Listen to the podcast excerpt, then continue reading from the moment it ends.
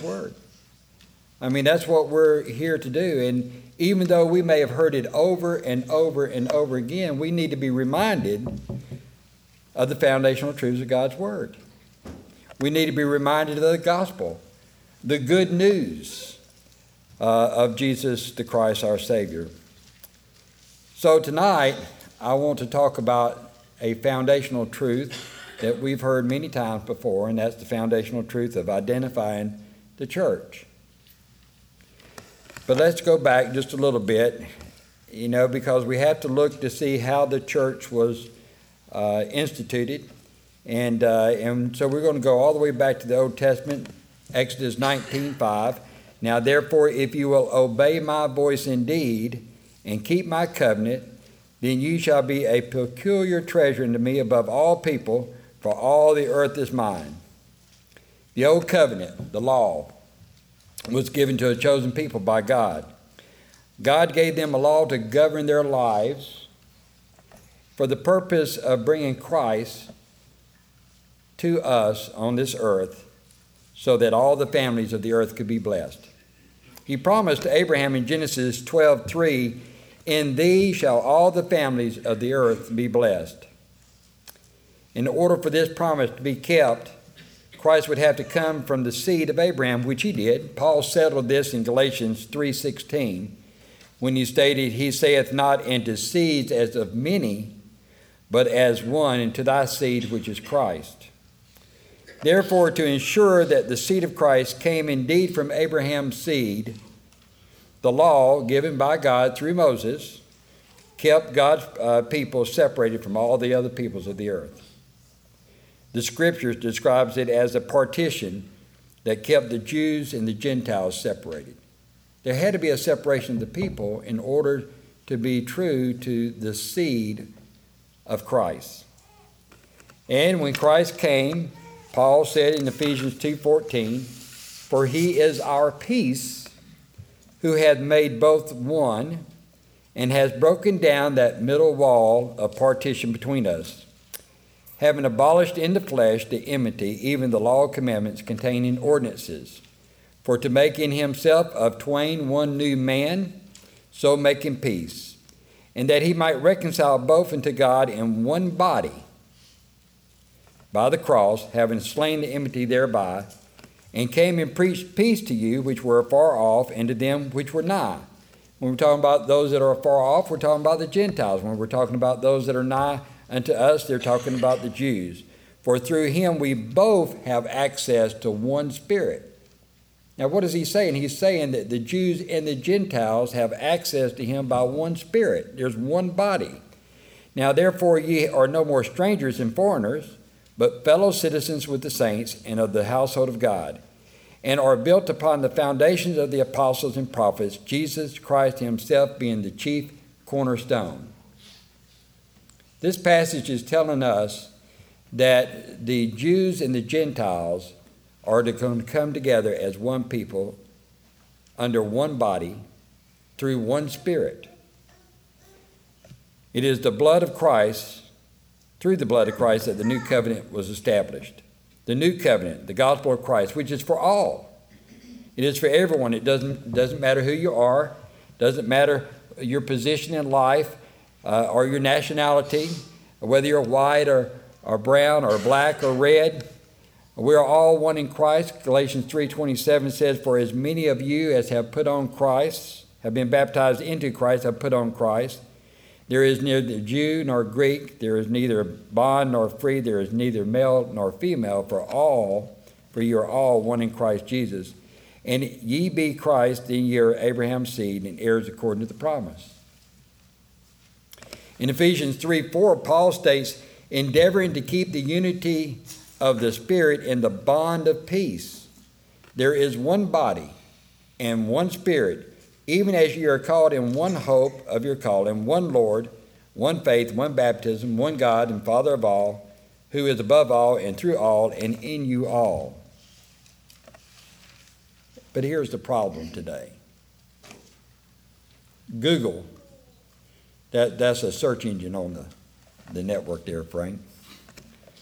Google reports one source that estimates there are approximately 4,200 religious bodies in the world today. All of them are different in one way or another. All of them are of some different type of doctrine, some different type of belief or practice.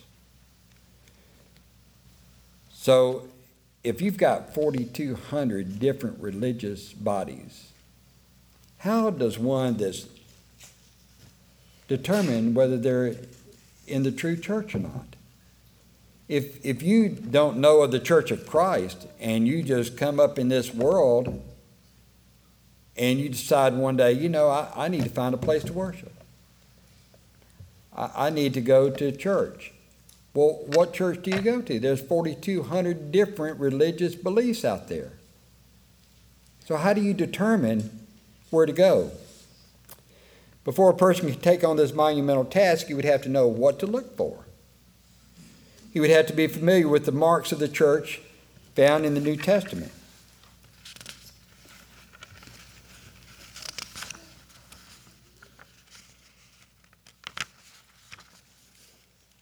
If he does not know the characteristics of the church described in the Bible, he will not be able to discern the true church.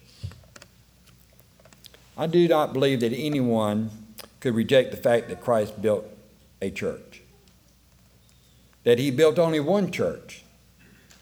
He said, I will build my church, Matthew 16, 18. Christ also loved the church and gave himself for it, Ephesians 5, 25. He is the head of the church, which is his body, Ephesians 1 22 and 23. He also said there is, is one body, Ephesians 4 4. Therefore, there is but one church, one body referenced in the New Testament. Now, the, the question is does that church exist today? Is that re- religious body available uh, to man in this century? Is there a congregation of the Lord's church as described in the New Testament to be found in this world today? Uh, it would need to have the same marks, the same characteristics as patterned in the New Testament.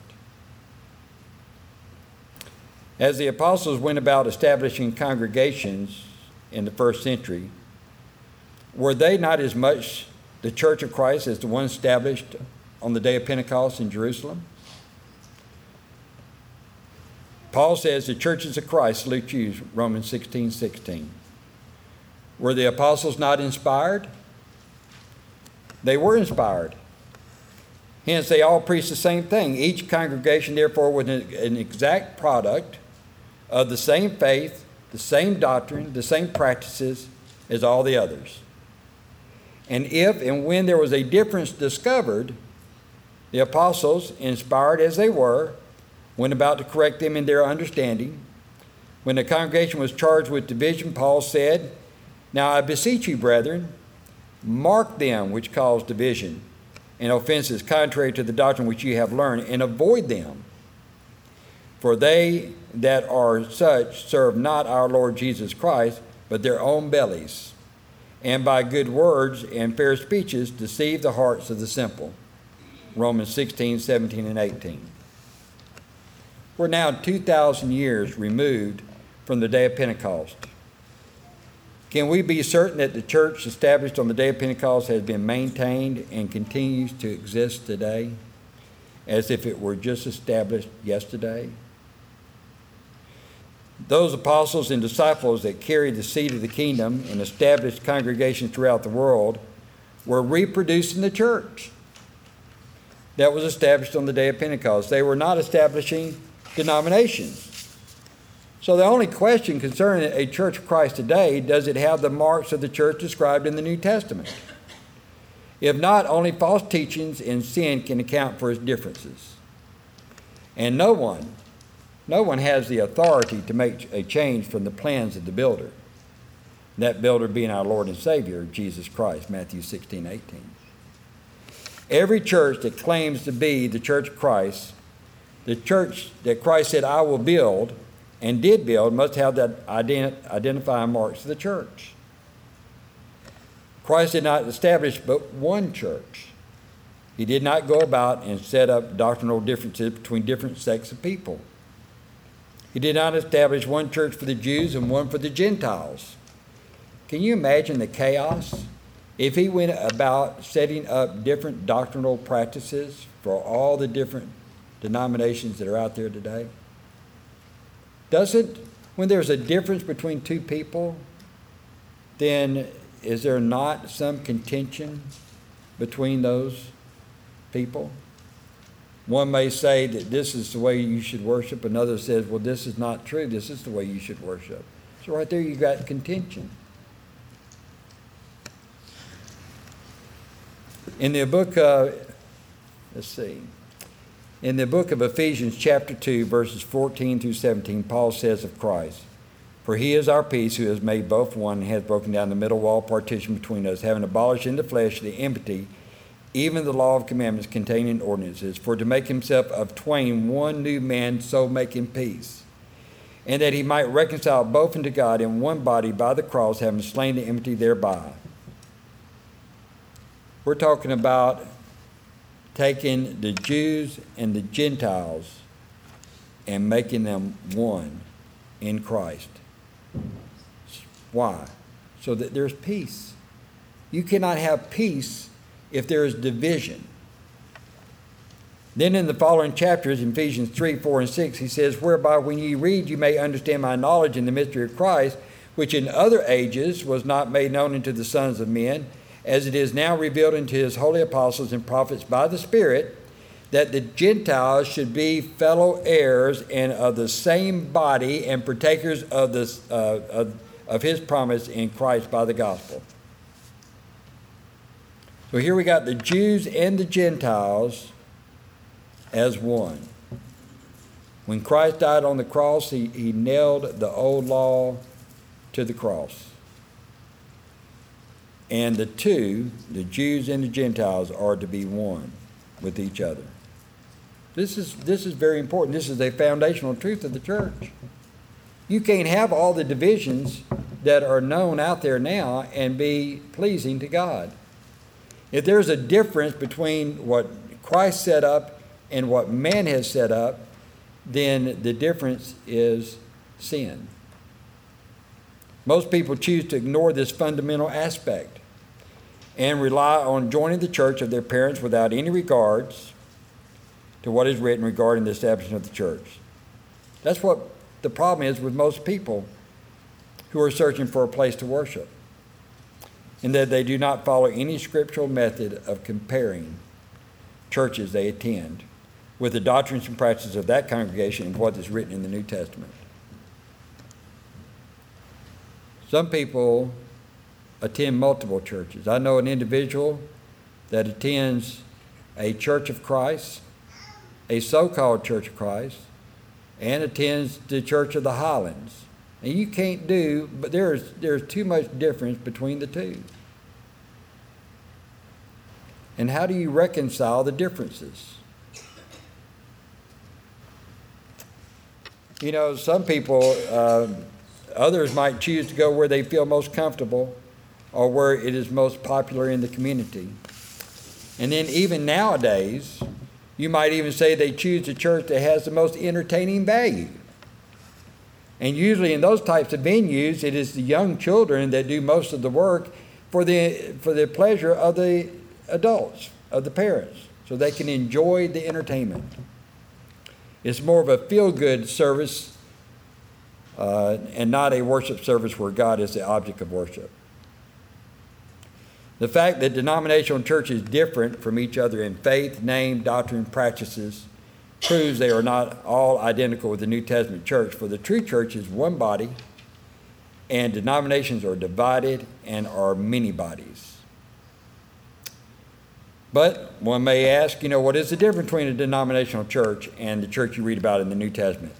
A denomination is larger than the local congregation, but smaller than the body of Christ. It is founded by man, and its congregations are joined together under one organization. Christ is not the head of such, but he is head of the body of the church. Colossians 1:18 states, "And he is the head of the body of the church, who is the beginning, the firstborn from the dead, that in all things he might have the preeminence. One of the marks of a true church is seen in its organization. The organization of the church consists of elders in every church, Acts 14:23. They are also known as bishop and overseers. The only other officers found in the Lord's church was deacons. Philippians 1:1 states, Paul and uh, Timotheus, the servants of Jesus Christ, to all the saints in Christ Jesus which are at Philippi, with the bishops and deacons. A second mark of the true church is that the elders do not have any authority in any other congregation except the one they are a member of. So you wouldn't have an elders of one congregation telling another congregation what to do or how to how to uh, organize their services. It was after the days of the apostles during the uh, time of the apostasy when man began to tamper with leadership of the church and appointed men over multiple congregations.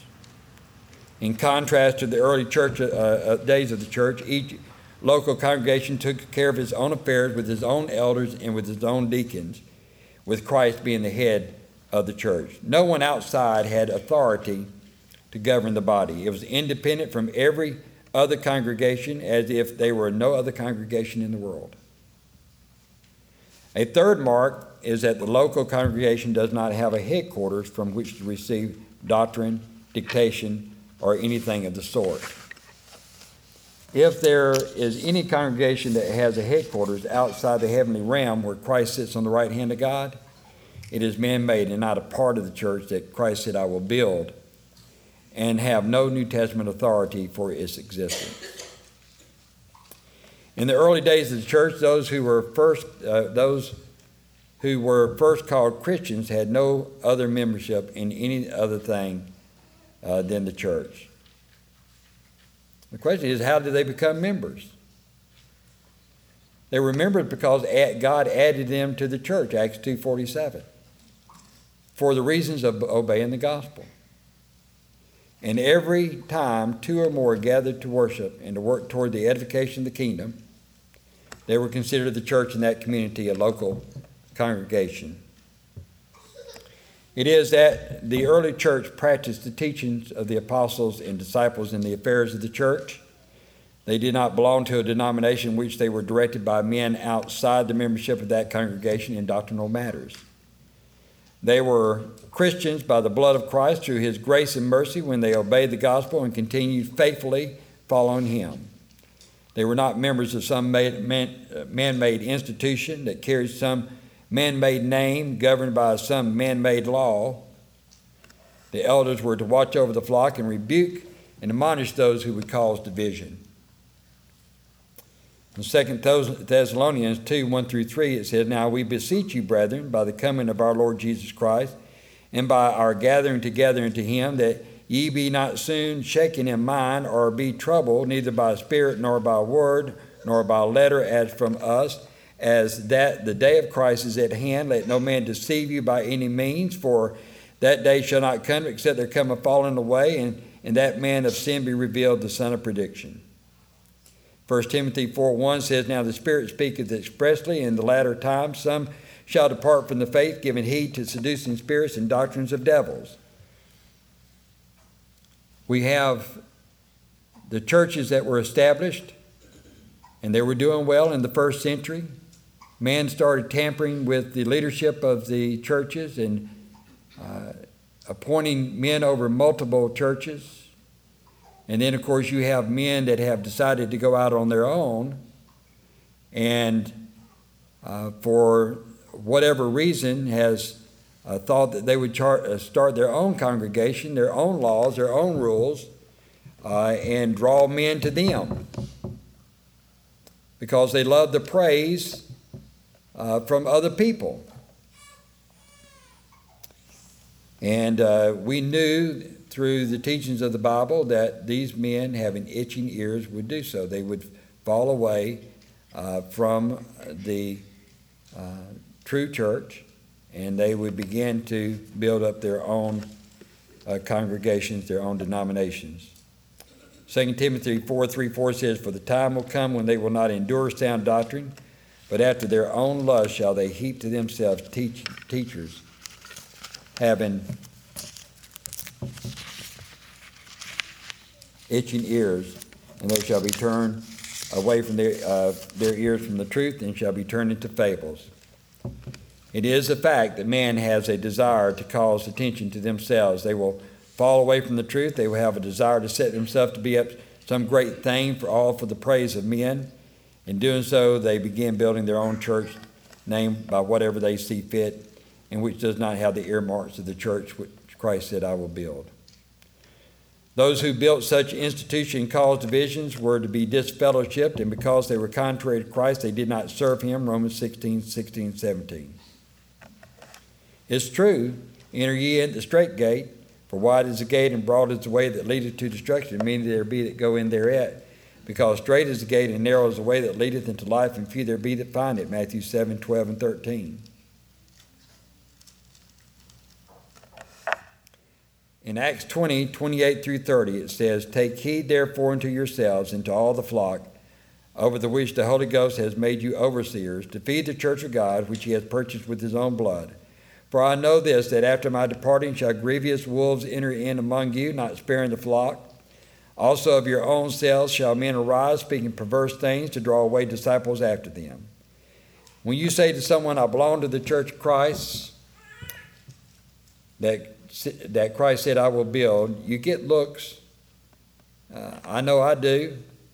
Uh, when you tell them, when they ask you what church you belong to, you tell them the Church of Christ, or you tell them that I belong to the church that you can read about in the New Testament.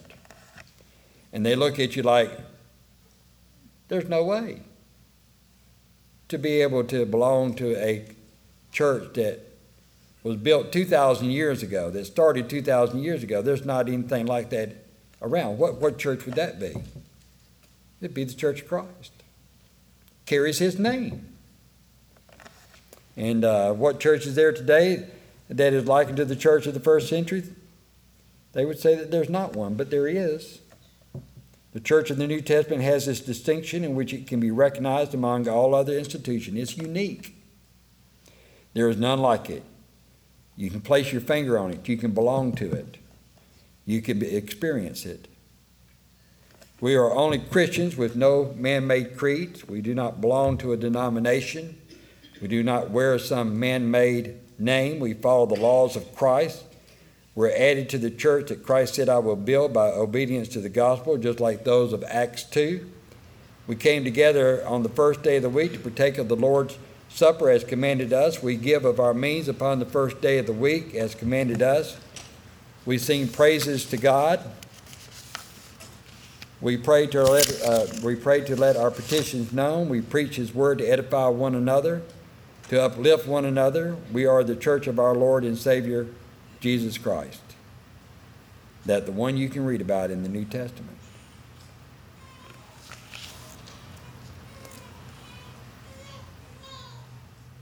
So many people are looking for the church to worship at.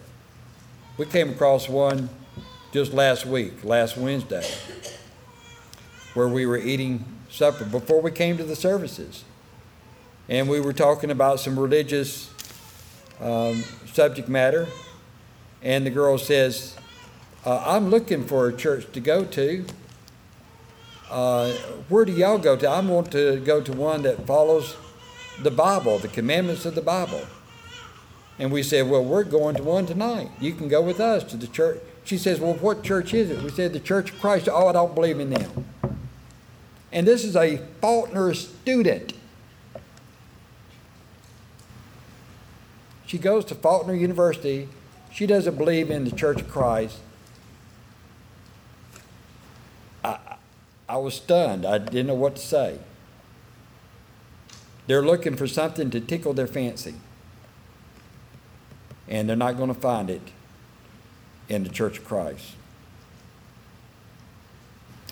You can claim to be a part of the true church. You see, the church is the people, it's not a building. When you read Acts 2, when Peter preached to them the death, burial, resurrection of Christ, they were pricked in their hearts and said, Men and brethren, what shall we do? Peter responded, Repent be baptized, every one of you, in the name of Jesus Christ for the remission of sin. When you read about the Ethiopian in Acts 8, they came upon the water after Philip had preached to him Christ, And the Ethiopian said, Here's water, what does hinder me to be baptized? And Philip said, If thou believest with all thine heart, thou mayest. And he says, I believe that Jesus Christ is the Son of God. And he commanded the chariots to stand still, and they went down both into the water, both Philip and the eunuch, and he was baptized. From these two scriptures, we can see that a person needs to hear the word, needs to believe, repent, confess Christ as our Savior, and be baptized into Christ. He that believeth and is baptized shall be saved. Mark 16, 16. And then one must live the faithfully the Christian life, Revelations 2.10. I think most of us here tonight are members of the Lord's church. There may be some here that are not. What's keeping you from becoming a member of the Lord's church? You cannot be saved outside the church. If you're not of the church, you cannot be saved. God added to the church such as should be saved. So if you're not part of that church, you're not saved. So the question is, why are you not a part of that church? If you have been coming to this congregation here of the Lord's church, if you've been going to the Lord's church elsewhere, and you know the truths, and you're not a member, then you're playing with fire. We're not guaranteed tomorrow. When you walk out these doors tonight, we are not guaranteed tomorrow. You could go out tonight and get hit by a truck. And where do you spend eternity? Of course, just because we have followed the gospel and have been baptized and doesn't mean that uh, we haven't fallen away. You know, that it, it's not something that happens overnight, it happens over time. But, you know, pride will get in your way. Uh, certainly, uh, procrastination gets in the way of an individual coming forth when he knows that he has done wrong, when he knows he's back out in the world, when he knows that he's sinning. And if he's done it publicly, he needs to come back and confess his sins to the church and ask for forgiveness of the church. If he's done it privately, he may need help. And the prayers of the church will help that individual. But either way, whether you're not a member or you are a member and need the prayers of the church, we, uh, we would ask that you come tonight. Please don't, don't leave tonight. If you, if you have any need and, and we can help you with it, then there's no need for you to leave tonight before you, you take those steps and come forth. Don't let the pride, uh, you know, rule your life. But if you have a need, we would ask that you come forth as we stand and we sing.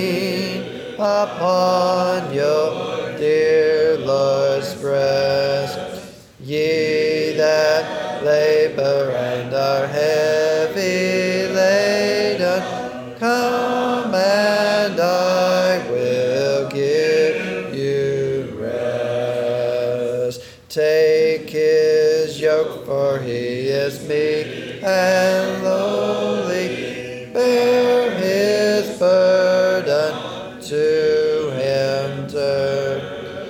He who calleth is the Master holy.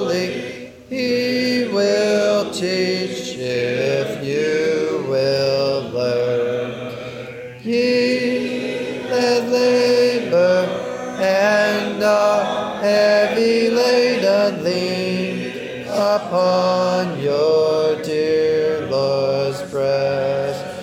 Ye that labor and are heavy laden, come and I will give you rest.